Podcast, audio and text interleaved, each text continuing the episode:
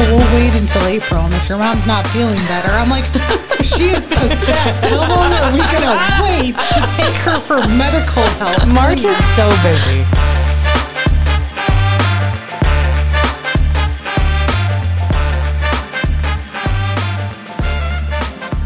Hello and welcome to the Books We Loved, a podcast of the Troy Public Library. Today we're talking about The Witch Herself by Phyllis Reynolds Naylor with our friend Karen from Adult Services.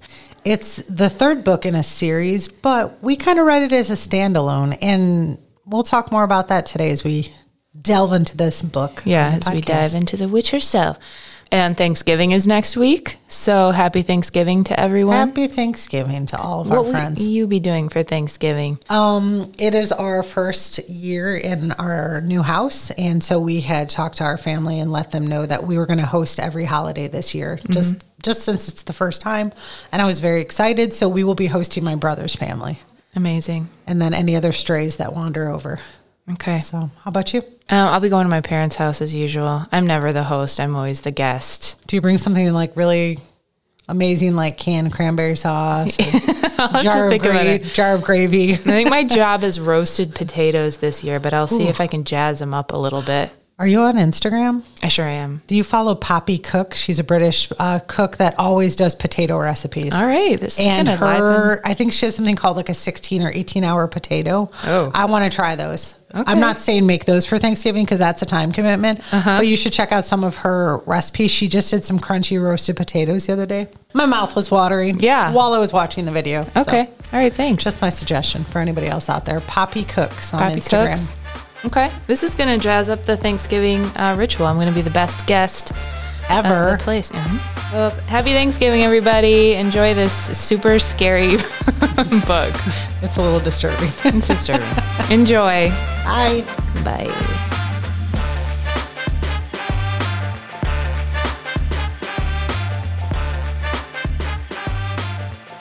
Okay, The Witch herself. I'll do a little synopsis because I wrote one. Or do you want to do it? No, please do. Okay. I can't wait to hear what you say. Okay. No, no. All right, The Witch herself, a little synopsis. It's about Lynn and Marjorie, aka Mouse, who are best friends. They're about 11 and they are convinced that their neighbor, Mrs. Tuggle, is an evil witch. And they are working together to stop her from forwarding her evil plans, which sometimes includes possessing their loved ones and other horrifying things. The main plotline of the story is that Mrs. Tuggle is trying to get the town to stop digging up a cemetery. The town wants to dig up someone's eternal resting spot. Everybody else is fine with it. For some high rise apartments. Mrs. Tuggle is concerned, and this is like a huge red flag for our girls, Lynn and Mouse. So they are trying to figure out why she wants them to stop digging in the cemetery, and they suspect it has something to do with her brother, Mrs. Tuggle's brother, who is buried there and who died under sus circumstances. and um, a little side story that I found the most chilling part of the book, we'll talk about it, is that Lynn suspects her mother is being possessed or controlled somehow by the evil Mrs. Tuggle. So let's start maybe by talking about what we liked about it. So, Karen, what did you love about this book when you read it, and why did you pick it for us to revisit? Um, so I started reading this book, I believe it was the summer before fifth grade. And this is the book that sort of got me on the path for young adult horror books, which was my jam for about the next four years after that. Um, I think the part I like about it is the sense of adventure and the feeling like there is there's magic and there's all this stuff going on that only the kids know about and the adults seem completely oblivious to it. Mm. Because I think at that age I still wanted to believe that there was really magic all around us. Mm-hmm. And that was a big part of the book, too, that I forgot to mention is that Lynn and Mouse have found proof in previous books, right, that Mrs. Tuggle was a witch. They've had encounters with her in the past, but nobody believes them. Oh yeah, I mean, it's not really going to give much away, but in the second book, she straight up has a murder of crows following Mouse from her home to school to the downtown to back home and friends on the playground notice it but you know her dad doesn't because when the dad comes to the window they all fly off. So yeah it's pretty that that part is pretty silly but um, yeah that you think that would be proof if you saw. Someone's pet crows following you. yes. That was one thing that I thought they did really well is that unlike some sort of horror TV shows that I've watched, Pretty Little Liars, I'm talking to you, mm-hmm. the parents are actually part of the kids' lives and they like see their parents every day and mm-hmm. they have these sort of realistic 11 year old girl lives where they're just like hanging out at their house, like in their socks, eating a snack, and like Yeah. their parents come down and talk to them. But they, anytime they try and describe the horrors that they've seen Mrs. Tuggle enact, the parents don't believe them. Well, there's so much focus on the family in this book. It's really interesting because the it's the third book in the series, and it, but it was the first one I read. So when I went back and reread the others, in the first book, Mouse's parents are still together, mm-hmm. and obviously in this book they talk a lot about them being separated or divorced, and mm-hmm. that's a big concern that Lynn has with her mom's personality changing. That oh no, what if my parents get divorced? I just thought that was really interesting. The book was written in the mid 70s, so maybe mm. that divorce was still a fairly new concept that Yeah. it was commonplace, but it does, their families are a big part of the plot. I think it's interesting saying how the parents don't believe them. You know, the mom's personality changes. She's sitting and kind of staring at the wall, almost catatonic, not responding to the kids, stops cooking meals for everybody situation. And the dad's response in one chapter is something like, Oh, we'll wait until April. And if your mom's not feeling better, I'm like, She is possessed. How long are we going to wait to take her for medical help? March please? is so busy. You know, Yeah, the March school is a year's busy wrapping month. up. There's snow on the ground. It's you know the late '70s, so like, what's happening? Nothing. It's in Indiana. have, you have yeah, you have Rural no Indiana, there's nothing going on. All you're worried about is finishing your book and the dad. I don't. Does it say what he does? Is he an so, engineer? so he, yeah, basically he um, he works with the court in some Oh, that's capacity it was. because of the whole cemetery. He because he's always talking about talking to the zoning commission about the cemetery being I'm gonna destroyed. go to the zoning commission. we I just just- live from the city. Can we just say, didn't we learn anything from Poltergeist? I was thinking this, and then I'm like, I think Poltergeist, Poltergeist was made in the 80s, though, right? Like 85 or something, and this was like late 70s, mid late 70s. So can't remember when Poltergeist came This out. is like the OG Poltergeist. I feel like book Yes. four in this series should be everybody in town is haunted. Their TVs are turning on. It's the static because we built apartments on a bear. This has really bothered me. Do they actually do that anywhere? No. Have they ever been allowed to dig up a cemetery? Oh, you, oh. I'm sorry. I thought you were talking about in the book. Well, as someone who used to work for a cultural heritage institution, Yes. I can tell you there are plenty of burial grounds that have been dug up for parking lots in Oakland County, Wayne County, Yikes. Macomb County. I mean, there aren't people who've died within the last 50 years, but, But this is still. why you have repatriation where all these museums have to give bodies back to tribes because it was commonplace to dig up burial grounds Wow. Wow, yikes. for parking lots. yeah, there's a really interesting um, website. Well, so there's, I don't know if you guys want to cut this out. It's No. kind of a tangent. Okay. We love tangent. We this love whole tangent. podcast is a tangent. Okay. So, yeah, so there's a law, I believe it's NAGPRA, that basically if you have any uh, funeral remains, um, funeral objects or human remains, you are supposed to do your due diligence to repatriate those items and people back to the tribes. So U of M has been working with tribes to do this because they have a lot of remains, and other universities that have uh, natural history museums. They've been working to do that as well. Wow. Um, but the, if you look at NAGPRA's website, which goes through the National Park Services, you can look up specific areas and specific institutions, and it tells you if they have submitted a summary that they have remains. Wow. So you can literally look and, and see, you know, what areas around here have been disturbed for That's construction. That's interesting. fascinating. Yeah, that would be really interesting to look. I get real at. passionate about it, so I'm trying to be chill. But No, I- that's- you could probably tell by my voice. Yeah. I'm like, "Ugh." It's not the first time Yeah. that that's come up on the podcast too, because um, remember when we did Island of the Blue Dolphins? Yes. there was a um, a whole situation where some archaeologists had found remains, and then they had to go through, you know, this process to to okay it to actually start digging, and they weren't given permission to do that, so then they couldn't do that. And then my you didn't read it. Um, Amanda, but my Nancy Drew book was about Oh, yeah, you did the. and they were that was way on the unrealistic side Yeah. of things where they're like letting Nancy just like poke around these like remains and it's like mm, that probably Nancy Drew of the 40s. yeah, that was some old timey so that is an interesting it seems like that's something that we're interested in in our uh, literary history especially for kids for some reason something about cemeteries and where people are buried. So wh- i thought the book so just like taking a step back and looking at it as a book i thought it was pretty writerly um, and I wanted to look up the author and it's phyllis reynolds Ta- i always say taylor. Phyllis reynolds naylor. Yes.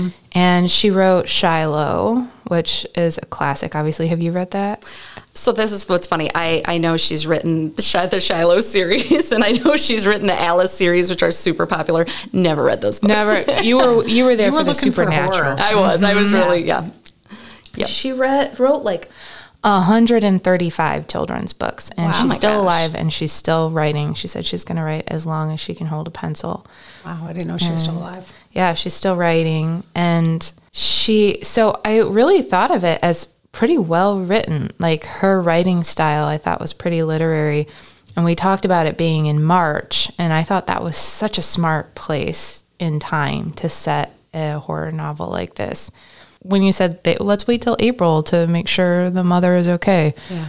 It is sort of this like waiting march is this waiting month. Like it's not mm-hmm. really winter. It's definitely uh, especially here maybe indiana too not spring.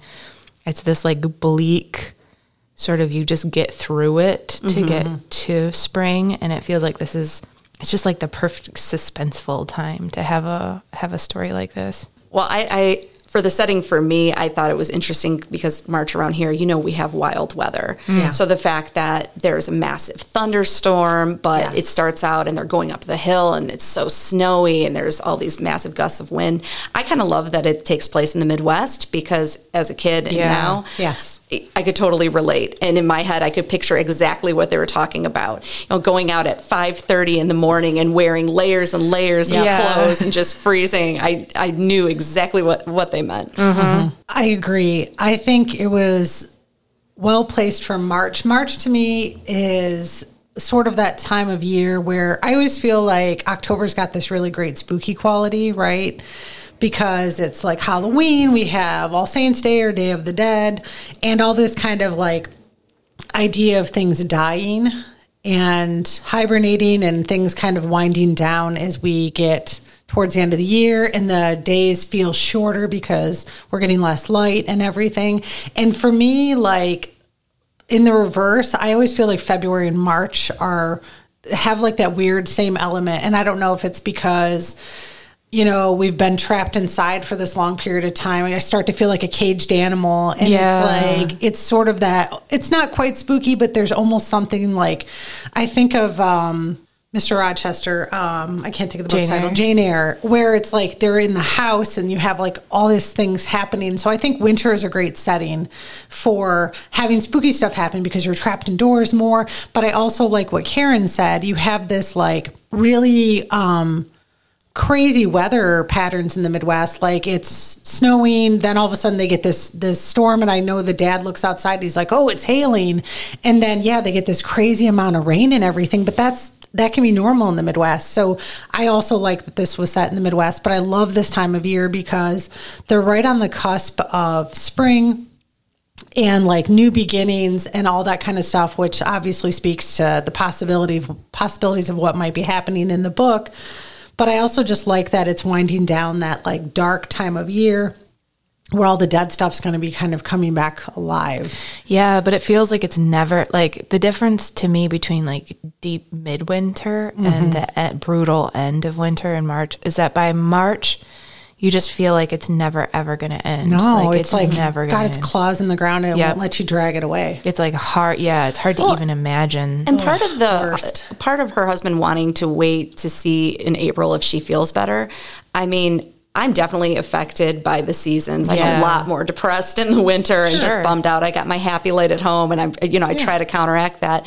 But we at the start of the book, the mom says, "Oh, I hate January," and so yeah, you could just think, well, it's been a long winter. She's been cooped up in this old woman's house. Like maybe she does just need spring to come, and then maybe she'll get back to her old self. Yeah. Yeah, so let's talk about the mother for a 2nd Mm-hmm. Um, so she's her, she's called the mother and also Mrs. Morley in the book, and she's a writer. It felt to me like she was an avatar for the author. Yeah, Right? I felt it that way too. What? I, no, I was just going to say I was kind of pleasantly surprised by this book that, and for the time period that the mom was working and the dad fully supported it. I thought that was really cool because I mm-hmm. remember that still for some families could be a struggle when we were kids, and that was like 80s and early 90s. You know, some parents had more traditional, like old school sentiments about the mom should be at home, whatever. So I thought that was kind of progressive for its time period. Well, and they also make a point to talk about when they look at the um, the book spines. She Mm-hmm. has she keeps her her name and her husband's name. You know, Yeah. it's Sylvia Jackson Morley. Okay. just Good for her. Which I thought, you know, that it, it's pretty cool. She's still remaining very Mm-hmm. independent. And it's it is funny that the kids know notice things are changing because she's not cooking for them as Yes. much. Poor woman, she's working full time and she's also Yes. making them lunch and dinner every day. So there are elements that are progressive, and then other stuff where it's like, okay, folks. But she has like a doing so like a place of her own to write, right? Yeah. She has mm-hmm. like a, Yeah. but it's too cold, so that's The hen why- coop. The hen coop, yeah. She has her own little office, a mm-hmm. room of one's own kind of thing, and then she, because it's too cold, that's why um, Mrs. Tuggle kindly offers to lend out her like upstairs room, some like Mm-hmm. I've got office. this giant house. cauldron that's great for writing in. Well, Hop the first in. book um, starts out in the summer, and Okay. they are just getting the hen house together. Okay. um, for her for it to be her writing studio. So it is interesting. they should have thought about insulation. Yeah. Midwest winters, maybe we should insulate this Yeah. or put in like a fireplace or both. Tricked out hen house. I thought it sounded pretty cool. she cave. Yeah, I know. I what is love the it. she shed? It's a her she shed. It was her she shed. It was her she She's shed. the she's the OG. A lot of things. She shed. Um, I called her the. I called um, uh, Phyllis Reynolds Naylor the OG R.L. Stine when I was reading this because it was so creepy. It's a creepy mm-hmm. book. Such a good creepy book, even for adults to read this, especially at this time of year. It's It's weird though because when I look at her, the other books she's written, I don't know that she's done horror beyond this six book series. Mm-hmm. Yeah. and I thought she wrote it really well. But you know, she does talk about Mrs. Morley being possessed while she's writing the book on witches. So mm-hmm. maybe she felt after the sixth book, oh, I'm good. yeah. what are? Did you read all the books? yes. What happens after this one where um, the witch dies? Honestly, it's it's been a while since I. Read By the way, them. spoiler alert, but we figure if this came out in the 70s and you haven't read it yet, odds are Yeah. you're going to. yeah, you know, I don't. I don't remember off the top of my head, but the other books are like The Witch's Eye, Witch Weed, and I can't remember what the other one is. But Oh, yeah, because the eye winks at her. Yeah. So it, it, I think it basically creepy. has to do with things being haunted around the house after she dies and that causing issues. Because, you know, they have the creek and they have the weeds that grow and there's her Oh, yeah, eye. her fake tea, Yeah. her poison tea. Yeah, so they find out that Mrs. Tuggle has been drugging their mother with this special tea that she makes with weeds that grow outside her house.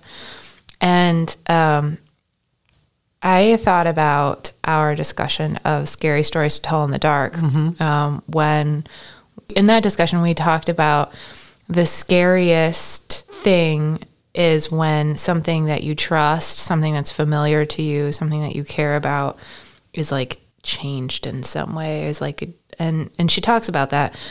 And I can imagine this would just. Did this scare you when you read it? When you read about the mom being possessed? When you Oh, yeah. I was really close with my mom, too. Yeah. Like how Lynn, you know, she, she really trusts her mom and, and, she's she's devastated when her parents don't believe her, right? In, Yeah. in, in the um the, in the other books when she's tried to talk to them, and say in this book as well, like she just they're the people that she trusts, they're the people that will keep her safe, and then they don't believe her, right? Um, so yeah, it it scared me a lot when I read it. I like when her dad, whose dad is it? Mouse's dad shows up and he's like, I heard you guys singing or screaming in the basement, so I thought I should get you. I'm like, what? what? I heard singing or screaming, Screaming. coming but from either the way, basement. I thought you shouldn't be in her house right now. Yeah. the parents in this book are just.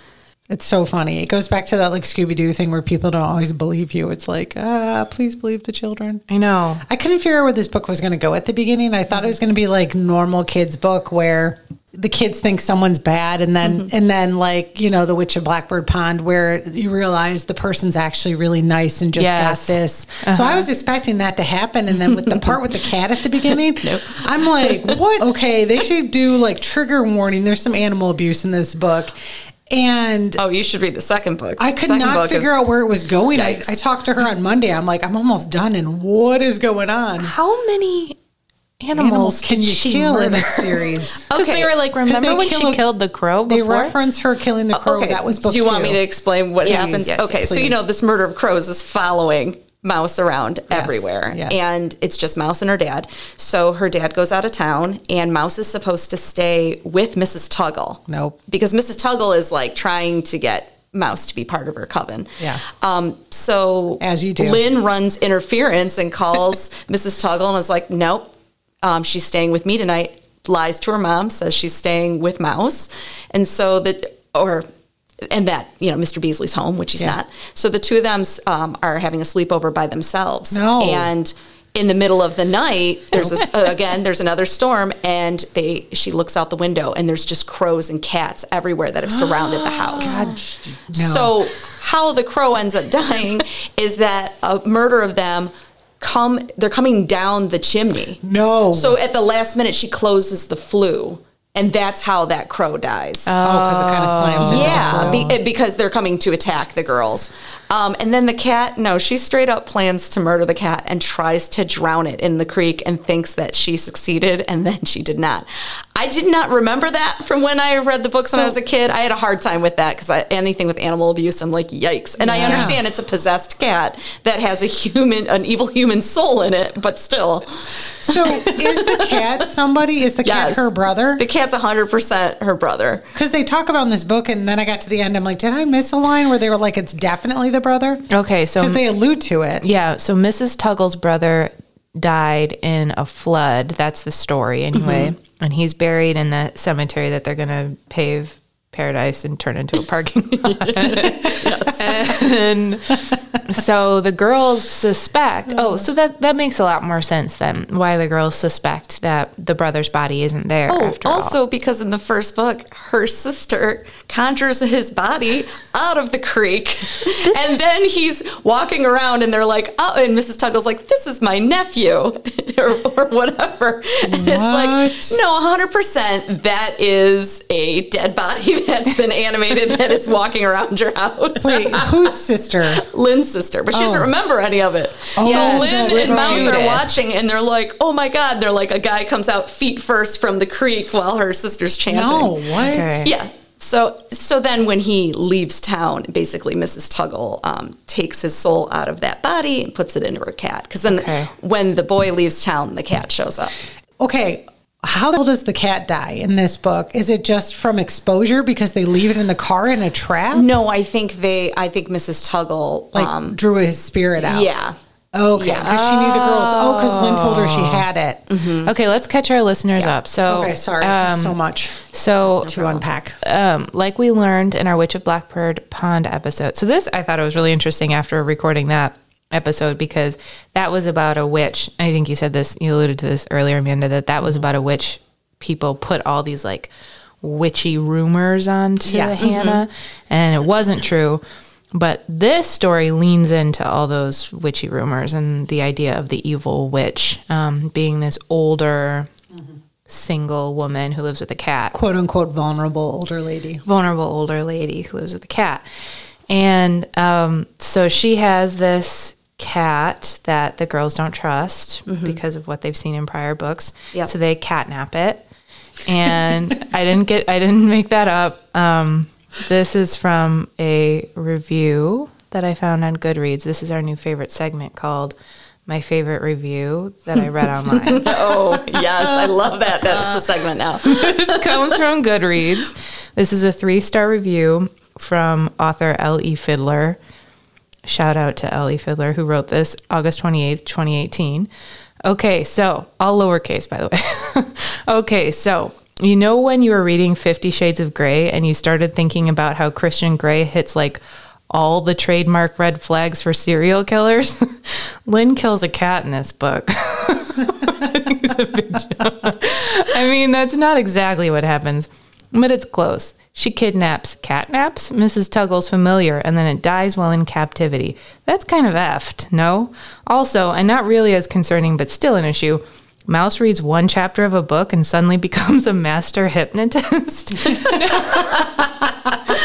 no wonder I had delusions of my prowess after reading books as a kid. Which I thought was a very compelling review. Yes. Everything's a little convenient that suddenly Mouse will remember stuff that she read in this book. Oh, by the way, the cat is the one who destroyed that book that they had. Oh yeah, they said that. that Yeah, because. Mouse's dad, of course, is a rare book dealer. So that would be how they came across the spell book.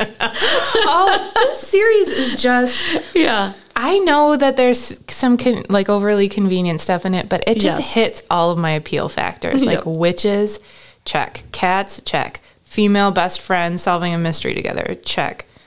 A rare bookseller. I'm going to read these past. like all the stuff I love is in these books. I can't believe I hadn't read them. And so you were talking earlier about Karen about um, this is her Naylor's only supernatural series. I think, I, you know, and don't quote me on it. I, th- I should think have done she- my research before I came in here. Well, either way, she's more famous for her more realistic fiction Yes. series for sure. And I read an interview with her, and she said that she never wrote the same kind of book twice in a row. So she would do realistic fiction, and then she would do a supernatural book, and then she would do a dog book, and then she'd do an adult book, and then she'd Oh, do a okay. children's book. And it was just, and I think that's really evident in these books because they're not. I don't want to trash genre fiction at all, but there are some literary fiction, some realistic fiction elements that are in this book that you might not always see in genre fiction or plot driven fiction. There's like the girl's relationship. We talked about the family's relationship, the sort of writerly time of year that, you know, the setting. Um, Karen, you talked about like her Lynn being concerned that her parents were going to separate. That's probably, you know, something she might have written about in the Alice series, which is a, about a girl just like navigating being a teenage girl. I think that's such a smart way of writing because you learn how to do plot, but you also learn how to do description and relationship stories, and you're not just focused on one appeal factor. I totally agree with what you're saying. And, and at this point, like I said, this is more like YA horror light. Um, it got me into some of the other um, horror authors. Like there was this book, and I wrote down the title. It was called The Doll in the Garden. It was by Mary Downing Hahn. Yes. that's how you pronounce her name. Yes. So yes, there were there was a lot more in it than just oh, there's a scary ghost. It wasn't. It, it started out kind of scary, but it ended up having a really well developed plot. And if I remember the ending, it's it's pretty uplifting. Um, but then I got into like Caroline B. Cooney and Christopher Pike and, Oh, oh yeah. and Fear Street and that. And you know, in Fear Street, it's like the parents don't even exist. It's just Yeah. It's It's a- Halloween it's a parties and everyone's world. dying. Yeah. Teenagers' world, and none of the adults care that people are dying left and right. Yes, No, exactly. too busy with their own stuff. Yes, I think that's why this book it really got me started on. Oh, I like, I love books with elements of you know supernatural. But Mm-hmm. yeah, She did a really good job just making this a super creepy book without having to be like too gory or gross. I think that's my biggest complaint because I'll do horror. I don't read as much horror as I'll watch because I feel like books stick in my brain longer than a movie will, even though I feel like it seems like it should be the reverse. Um, but I hate when it's a it's like got a great plot, it's moving along, but then there's just like gratuitous gore, and I'm like, you don't need that. This is freaky enough as it is, and I think she did a really good job. I was finishing it yesterday morning, mm-hmm. and I came into work and I told Olivia, I was like, oh, this, I don't want to say anything and give anything away, but this is so freaking creepy, mm. and it's just perfect. I was like reading it. It was dark on Sunday. Mm-hmm. I'm like under a blanket. My cat jumped on me. He almost got punched because I oh, was no. scared, and then he jumped on me right when something was happening. Lynn, I'm is like, oh my you?" gosh. yeah. Okay, can I just Mrs. say Tuggle. that part I don't like. The parts with the animals, I'm like, okay, I know they have evil spirits in them, but Can they're still not? animals. Yeah. Can Like, we you talk couldn't- about Darola? yeah, I want to oh, talk Oh, about terrifying. Darola. right? Da, da, da, Darola. That's what I was singing in my head when they said her name. I'm like, okay, that's not even a real old timey name. That's just weird. Like, that's just random. So the If your name is witch- Darola, please write into the podcast. Or Yeah. Savina. Or Savina. Savina. So the witch identifies in everyone that we have like an evil self inside of us, and that self. The girls learn it through hypnosis, right? Yes. so Mouse hypnotizes Lynn. Poor mouse. Poor Mouse. She's gonna have a heart attack from all the hypnotisms they're making her do. They're making her do all of these, and, she's not. and she people just read say one crazy book. stuff when they're hypnotized in these books. What's She's like, I'm not qualified. I've read a chapter, guys. I'm an expert. I like when she Lynn's like, you got to do it, and she's like, I don't really want to do this. I couldn't wake you up last time. No, it's fine. Let's do my sister next. like, She may or may not So come pushy. back. She is like the pushy best friend where you're like, gosh. I see a lot of myself in Lynn, and my best friend totally would have been Mouse because I was the one that was like, "Come on, let's do it. It's gonna be fine." And it was like dangerous. don't do it. Stop red flags. Yes. So they, so Mouse has an evil girl inside her named Savannah. Yeah. Savina. And Lynn's evil person inside her is Darola. And so I thought that was that was also interesting. Can I see the book real quick? There's Yeah, a part absolutely. at the end.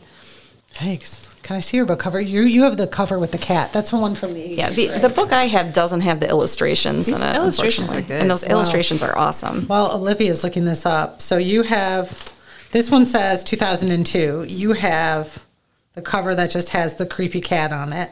Mm-hmm. I think that's an actual 1978 copy, and it's got the original artwork, which is got the creepy graveyard. The colors on the cover are really creepy. It's this like. What color blue is that? Like Cerulean? almost, yeah, like almost a cerulean blue. There's a really yellow moon. You see Mrs. Tuttle's creepy Tuggle, Tuggle's house in the background. You've got the. It took me a minute to figure out what those were. That's where they sit in the graveyard. Yeah. That's the like, scroll they sit on with the angels. Yeah. And then it's got that creepy. Spider bracelet. Shout out to Gail Owens, illustrator of the 1970s. These are great, these illustrations. I love really those are. illustrations. I think they're, and I don't know why they got rid of them. I mean, yeah, okay, so the outfits are, you know, obviously dated. 70s and dated, but um, also it's 2022. Everything from the 90s came back, including bell bottoms. It's so. true. The picture of Mrs. Tuggle trying to possess them at the end is a little creepy in this book. with her big head. Yeah, it's like it shows her like giant on the page, like she's trying to like mind control them, mm-hmm. and then the girls look really small, and it's it's a really creepy picture. Also, the one where her mom's like yanking her arm because she kicked the Ooh, cat. let me see that picture. Yeah. Okay, so back to Darola. So Darola and Savannah are their evil selves. Mm-hmm. And so this is the very end of the book after um, the witch is like vanquished and Lynn and Mouse are going back. I wonder what you make of this part. So it's that they're back and they're like looking through the remains of Mrs. Tuggle's house after it burns down. It says, um, but Lynn knew she had to come. She had to walk over every inch of the place where the house had once stood. She had to recite the name of her own demon, Darola, again and again to familiarize herself with it, so that it could never again creep up unexpectedly and take her by surprise. She had to be convinced finally and firmly that she, Lynn Morley, was in control of her life. Isn't that good? That's that's, that's so good. That's a level of depth that you would not expect in a kid's book. a horror book. Yeah. Right? Like to I and I just read this over and over that she had to familiarize herself, not to pretend like it didn't exist, not mm-hmm. pretend like there was like she was a perfect person in and know, like familiarize herself, understand her own like moral failings, and then she mm-hmm. could be in control of them. Mm-hmm.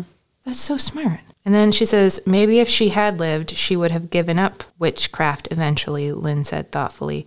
People do change, you know. I mean, is it corny of me to say that the passage at the very end is like metaphorical about being an adolescent and going through those changes and dealing mm-hmm. with all the different, you know, versions of you that pop up before Yeah. you decide, you know, who it is that you want to be? That's exactly mm-hmm. it. Yes, I hadn't thought about it as being specifically about that time of life, but it is, right? And mm-hmm. like, Coming of you age. Often feel like there's something possessing you when you're going through puberty, too. Like, I know I did. Like you're crazy. yeah. I kind of love. I think the reason I love this series so much is because at the time I read it, I think I was like 10 years old. I had one really close friend and it just felt it felt accessible. Like you were saying like the, oh the girls are having a snack they're having a sleepover that kind of thing. Mm-hmm. They they still think that there's magic in the world. There's they still think that there's adventures to be had. And it's that specific point in life where maybe you're not necessarily concerned with whether or not someone's interested in you romantically or you're not super focused on well for me anyway not super focused on school. Mm. And you're still able to you know go out and about as much as you can you know before it gets dark out like riding your bikes and going for walks and just you know maybe making up stories for things that aren't really there because you know you're just walking around your neighborhood and you don't know the neighbors very well. I, I know my best friend and i did that. I know she loved these books too mm-hmm.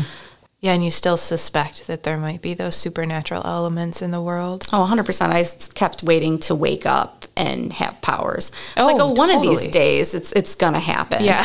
You know, so like instead of being different weird Karen, I could have been, oh, different power. Oh, yeah. or different good Karen. You know, it's, yeah. Yeah. For me, that was a hard time in my life. So I, I really appreciate these books for that. yeah, we're being exceptional is a good thing rather than like, Yeah. Instead of being the weirdo. yeah, instead of wanting Which to now I'm perfectly happy with being a weirdo and I'm at a library, so I'm definitely in good company. but back then it was a little tougher. Yeah. right. Weird is cool now. Kind of a little bit. Nerdy weird is nerdy cool. is cool, I should say, like being nerdier. Definitely more than it was when we were young, for sure. Yeah. Yeah, early 90s, mid 90s, they were rough at a private school. Just rough. Yeah.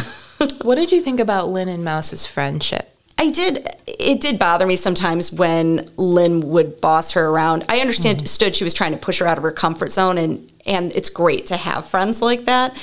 But sometimes it was like, oh my gosh, this girl's so nervous. Leave her alone. This is legit dangerous. like yeah, I'm gonna have you hypnotize someone that may or may not come out of this and or attack you because their demonic self is coming through. Yeah. There was a part that stood out to me, and I can't remember where it was exactly in the book, where she starts to see Mouse differently, where Mouse is mm-hmm. starting to, she like notices that Mouse is coming into her own a little bit. Yeah, like, she's like Mouse looks- might be beautiful someday. Yeah, that's what I was about to say, which I thought was really a little rough. interesting. Yeah. So it's interesting because in I want to say the second book after Mouse's mom leaves, there's a lot of focus on Mouse's appearance and you know her being disheveled and Oh, okay. you know they they always talk about how she wears this poncho to school with just jeans underneath. like, Yeah, they talk about that poncho They talk about that a lot and just how she's kind of disheveled and a mess. But the way that Lynn looks at her while she's going through this, it seems like she's looking at her through more of a motherly perspective. I mm-hmm. definitely feel like that's more the author coming through because I think if your friend were going through that and you were that young, you might just be like, hey, maybe you want to put something else on Yeah. and leave it at that. You wouldn't attribute it to, well, her mother left. Yeah. So now she has no one, to, and- and her father loves her and takes care of her. But there's a lot of focus on that and the importance of mothers. Yeah, that's a really mm-hmm. good point. That that's true. That was way more the author's comment. I don't know if I was 11 and my friend looked disheveled. I don't know that I would have noticed. Same. And then Unless if you somebody did, you looked would have like just called really him out bad, you just might be like, "Whoa, You know, what's going on? yeah, what happened today? Like, why are your clothes all dirty?" So this was another part of the um, interview that with the author that I read. It said this is from Reading Rockets, and she was talking about Shiloh. And she said, I mean, I live every character. In Shiloh, I had to be the mother, the father, then I had to switch gears and become Judd Ta- Travers with the background that he had. Even I had to become the dog. There was a scene in which Becky is rolling, a three year old is rolling over Shiloh's back in the ground, and I had to imagine myself the dog, digging my claws in the ground so I couldn't be rolled this way and that. And you really have to. It's like an actor on stage putting on different hats and becoming one character after another. There's a close association between acting and writing, I think. So that would make sense that maybe she was putting herself into the character of Lynn mm-hmm. instead of really letting Lynn necessarily be a character in Yeah. that part. It'd be fun to get lost in Mrs. Tuggle a little bit because she's so creepy. I know I've been reading a lot of things aloud, but can I read the description of Mrs. Tuggle? Because I think it was my Yes. favorite part of the book. Mm-hmm. Okay, it was not, it's just a paragraph. It was not her size that was formidable, for she was a rather small woman, wrinkled and somewhat bent. Her arms were thin, and her bony shoulders stuck up through the sleeves of her house dress like doorknobs. Nor was it her face exactly that caused Lynn to shiver. If one passed her on the street, for instance, she might seem to have a rather grandmotherly face, sweet and gentle. But if one studied her for a long time, as Lynn had done, other features become more noticeable. Mrs. Tuggle's jaw was square and strong. Her eyebrows, unlike the white hair that wisped about her face, were bushy black. And beneath those brows, her eyes were sharp and penetrating one eye green and the other gray. She looked as though she were capable of producing enormous strength if necessary. Perhaps it was this that frightened Lynn so. And then we find out at the end the one eye was glass, right? Yeah, the green The one. green one. Creepy. She's like the anti grandma, right? Yes. Yeah, it's that stranging the familiar again. Yeah. That's so creepy. Mm-hmm. Like your grandma's supposed to be someone you can trust, but what if she was an evil witch? And I- my grandma is British. Like my mom was born in England, so my grandma has, has had a pretty, you know, heavy accent at this time. And so it was just it was funny to me that they, they made her British and I'm like I'm just picturing my grandma like, "Oh, she's nothing like this." Yes, she will make she would make you drink a lot of tea and she would give you snacks whether you wanted them or not, uh-huh. 100%, percent but just yeah, the description it it sounded terrifying. Like it sounded like the exact opposite of my grandma like if she had like an evil doppelganger or something. Yes, it's Yeah. very doppelgangery. Yeah. Yeah, she was from the Isle of Man. Mm-hmm. Where's the Isle of Man? Is that by the Isle of Wight? I know their flag. It has like legs or something on it. What? Look up the flag of the Isle of Man. I'll give you the heebie-jeebies. Isn't it creepy? Creepy? Have you seen it? No. I went through a flag phase last year where I wanted to learn all the flags. And that one, it's hard to forget. Not to be gross, but it's like two running legs and then a third leg coming out on the backside of where someone's butt would be. And they have yellow stars all around it. Oh. What is that? I'm sorry, know. Isle of Man. I'm not trying to disrespect your flag, but zoinks, that is like, And it's like three legs. yeah. If it were just two, it wouldn't be so alarming. No. So the Isle of Man is in the ocean, obviously, and it is between Northern Ireland and the United Kingdom. Oh, okay. Yeah. Yeah, right smack dab in the middle there. Mm, Maybe the legs are.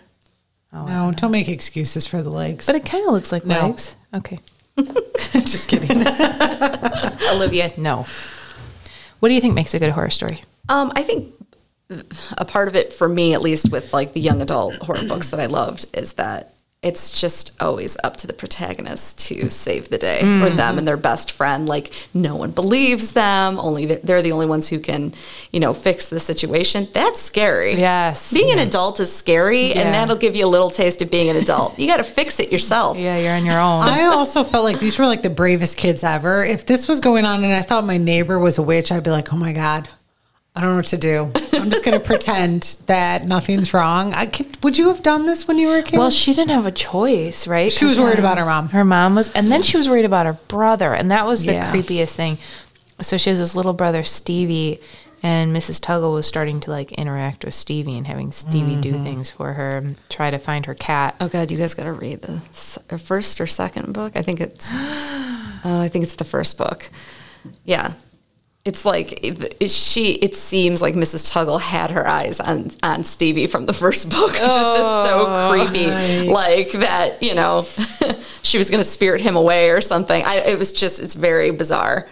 It, they're- These are creepy books. Yeah, I mean, because yeah, she was after her family. But I mean, to answer your question, no, I would not have done that. I would have passively let my family get possessed. I just- would just pretend that it's like la la la, it's not happening, and it's not because I would have been such a big scaredy cat. I love those memes that someone created. The one I'm thinking about had um, like Mike Myers on it from Halloween, and it was like, "What would you do if you saw this Did when you, you, just opened call your Michael door?" Myers Mike Myers? Sorry, Michael Myers. Sorry, I'm thinking I about wouldn't Austin have known. Powers as well. I know, that's what it made Michael Myers from Halloween, the guy with Sorry. the creepy dead emotion white mask. If you haven't seen it, which that to me is super terrifying. The Yeah. absence of Yeah. emotions. Yikes. Oh Um, yeah. But the meme has a picture of him standing at the top of someone's stairs and it says, What would you do if you saw this when you opened the door? And someone's response was, Be excited that I don't have to go to work in the morning. it's like, there's like this, like this, you know, jokey, jokey, like adult life. You're like, whatever, I'm tired. Like, come on in and kill me. I'm exhausted. Um, but for the, the scary, the scary thing, I feel like where this job does it, or this book did a good job was you can obviously identify with the fear in the characters. Like they did a good job of how creeped out the girls were, mm-hmm. although they were able to take more action. But to me, it's also like what Karen said it's that the protagonist is the person that has to be responsible for things. And it's like they can never get enough support and they're stuck trying to figure things out. Yes. But there's also something where it's like certain elements, and I don't know even even know how to put my finger on it, but certain elements that get into you, like get struck in your craw. Like, did you guys ever read Neil Gaiman's um, Ocean at the End of the Lane? I haven't. I don't generally like. I've never read any of his other stuff, but I read this book for some odd reason. I think I was going to do it for a book group or something, and that book scared the bejesus out of me. I had nightmares for three nights while I was reading it, and I can't even tell you why like it just had some really super duper super duper creepy elements. Like there's a scene where this um person has this worm coming out of their foot and that's what gave me nightmares for days where i would have to pull this giant worm out of my foot. And it's just like yeah those moments that are terrifying to me. It's like them having the cat like locked in the car that freaked me out that they had to go back and have to deal with that. And then it's like is it really dead i thought the cat was faking i thought the cat was going to pretend that it was dead and then be like "Ah." Yeah, the book went hard. It did not hold yeah back. no and i think it's like those moments of like not knowing also like like i said i thought at least through over half the book i'm like no she's just a nice lady they're building this up they're building Mm-hmm. it up too much no she's actually a crazy witch like I think that's what I thought when I first started reading the book, and at the end, I was like, "Oh, It's the uncertainty in, in horror books for me too, where you're just like waiting for the other shoe to drop. Yeah. that's what it is. Yeah. The other shoe to drop. Oh, Boom, shakalaka! It just hit me. My coffee and the ideas just hit me. So, Amanda, you mentioned Yes. that you didn't think the book aged well, and I wondered what part of it you didn't think aged well. Um, I think the story itself aged well, but there's certain elements like, um, and it could also be because the illustrations were dated. They're the original ones in my book from the 70s, so it's Yeah. girls wearing the bell bottoms, and um, but I also think the expectation of the mom making the meals and everything. Although I think about that, and a lot of my all of my friends, um, it's a two parent income situation. But it's funny, even though we say that relationships are more equitable nowadays, all of the females that I know, except for one, are responsible for cooking. They're all, you know, Yeah. responsible for all the childcare stuff. It's like I joked once with um my friend, I'm like, you know, if my sister in law died tomorrow, my brother, I don't even know if he would like know all the kids' teachers' names and all that. And I was just joking. I'm sure he does. But, um, you know, it's like, have we really I know. changed that much from the 70s in some respects after I see the way that all of my um, female friends are in their relationships parenting. with in parenting and Yeah. what the expectations are in their marriage and maybe that's a conversation I was not privy to but um but there were some other things and I'm trying to think what I told you when I was I wondered if you see. I, I was asking because I wondered if you thought that it was um, too violent, and as a children's Yes. librarian, maybe w- it wouldn't get published. I don't think that this book would be published nowadays. Do Yeah. you, Karen? Because of the stuff with like killing the I cat. I would say with the cat murder, probably not." Yeah. Yeah. I was like, when I read that, and that's early on in the book, I was like, oh my God, like they would never publish this nowadays. Um, that, and I think the other thing that kind of caught me was I feel like parents nowadays are so much more supportive of children. So if kids went to the parents and we're like, you know, this stuff is going on, yes, a parent's gonna be like, oh my gosh, you're overreacting. She's not a witch. She's just an old lady. But I feel like at some point, parents nowadays would be tuned in differently than Yeah. these parents mm-hmm. were. Like the one Right. where I was joking earlier, where the dad's like, "I heard you singing or screaming in the basement." It's like what? like it was just such a random thing to say. Versus nowadays, I feel like the parents would be like, you know, where are the kids? Why are they in this woman's basement? Like Yeah. I feel like there would be more questions to the other adults. So I don't know. So in some respects, it feels like a little dated to me based That on makes perfect my experience of parents nowadays. Yeah, I and it's weird too to think that the only reason that Lynn's dad starts to get worried is because his wife is acting differently. She's Yes. starting to act strangely, and the kids talked about it till they were blue in the face, and he was like, "Oh, she's just an old lady." Which is funny because didn't the, the parents acknowledge that there was something weird going on with um what's the sister's name? Judith. Judith. There was something weird going on with Judith in what book two that they reference So in this. the, the first book is the witch's one. sister, um, and yeah, Judith. She has issues. The mom, though, most of the book chalks it up to the fact that I think she's that thirteen or fourteen at that age, and that Uh, she's going the through puberty. Yeah, she's going through some changes, and she wants more privacy because of that. Yeah. they they chalk it up to puberty a lot in the first book. I mean, puberty and witchcraft have some similarities. Yeah, let's it's just a call it good what metaphor. it is, guys. Yeah, it is a good metaphor. Speaking of witchcraft, do you want to pull it? Do you think we have time? yes, we do. So I brought my tarot cards. Woo! I'm You gonna let. Karen do it because she's our guest. Okay, you can pull, you can smush them around. You can just pick whichever one you want. I just take one. Yeah, whichever one you like. Oh, I got. I got ten of swords. Ten of Swords. I'm just gonna read Hmm. the little. Can I see the picture? so, for our friends at home, Ten of Swords has a man standing with his eyes closed, his right hand kind of cupping where his heart would be, and all of the swords are piercing his body from his feet up to his forehead.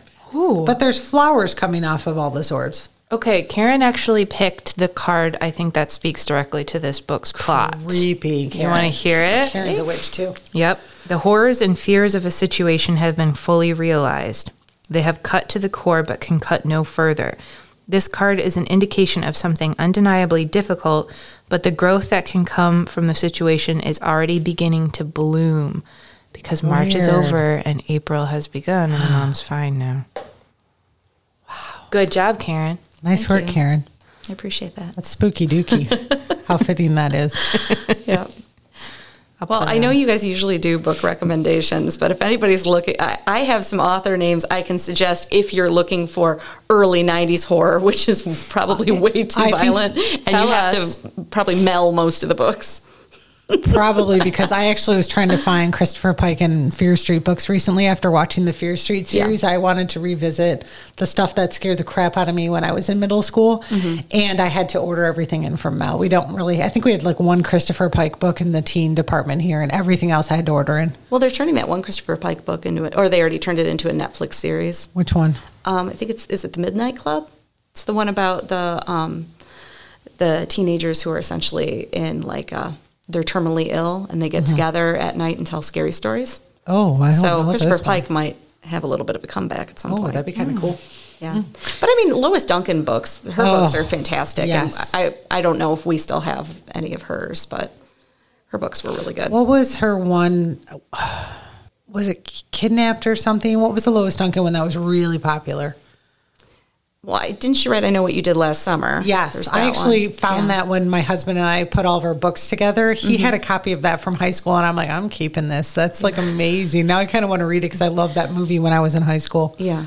Scare the bejesus out of me. Scary. Yeah, All right, well, what creepy. read alikes do you have for us, Oh, I don't know. Let me. I'm just. I just wrote down the authors' names. Good. Okay. Let's see. Who did we have? Okay. So I had Lois Duncan, Mm-hmm. Diane Hoh, H O H. She had she had written some good scary stuff. Uh, Caroline B. Cooney.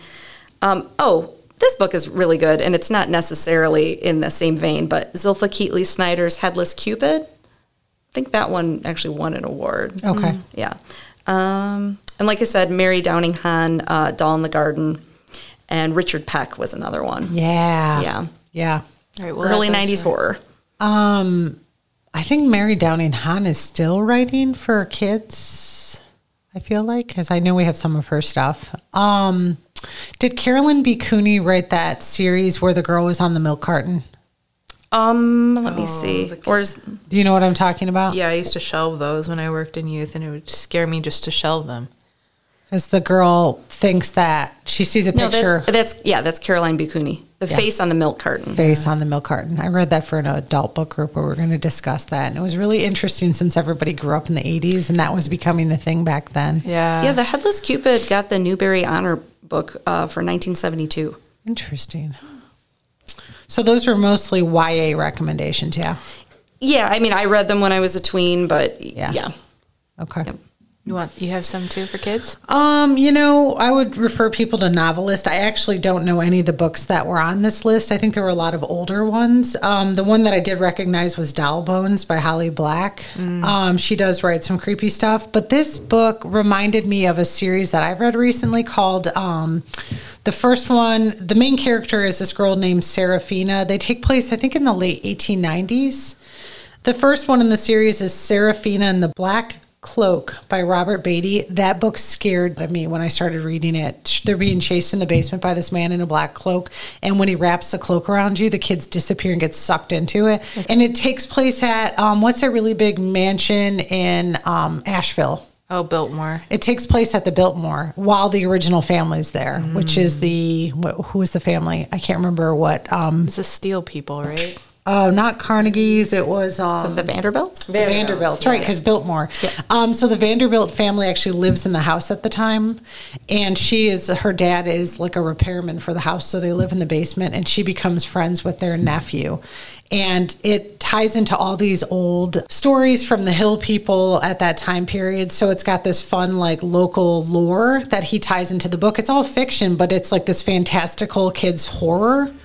And I think there's four or five books in the series. I think I read them all, but the first one is the best. It's fantastic. But that's what I was thinking about when I was reading this because it just had some really good like creep elements. Yeah, that's So, a good one. Anyway, Cool. right on. Thank you so much for doing Yeah, no, I had a lot of fun. I've been trying to talk it up to other people. Thank you for listening to The Books We Loved, a podcast through the Troy Public Library. You can find more information about the books and library services we mentioned in the show on our website at troypl.org slash podcast. If you would like to suggest a topic for future discussion, please email us at podcast at troypl.org. Thank you for listening and happy reading.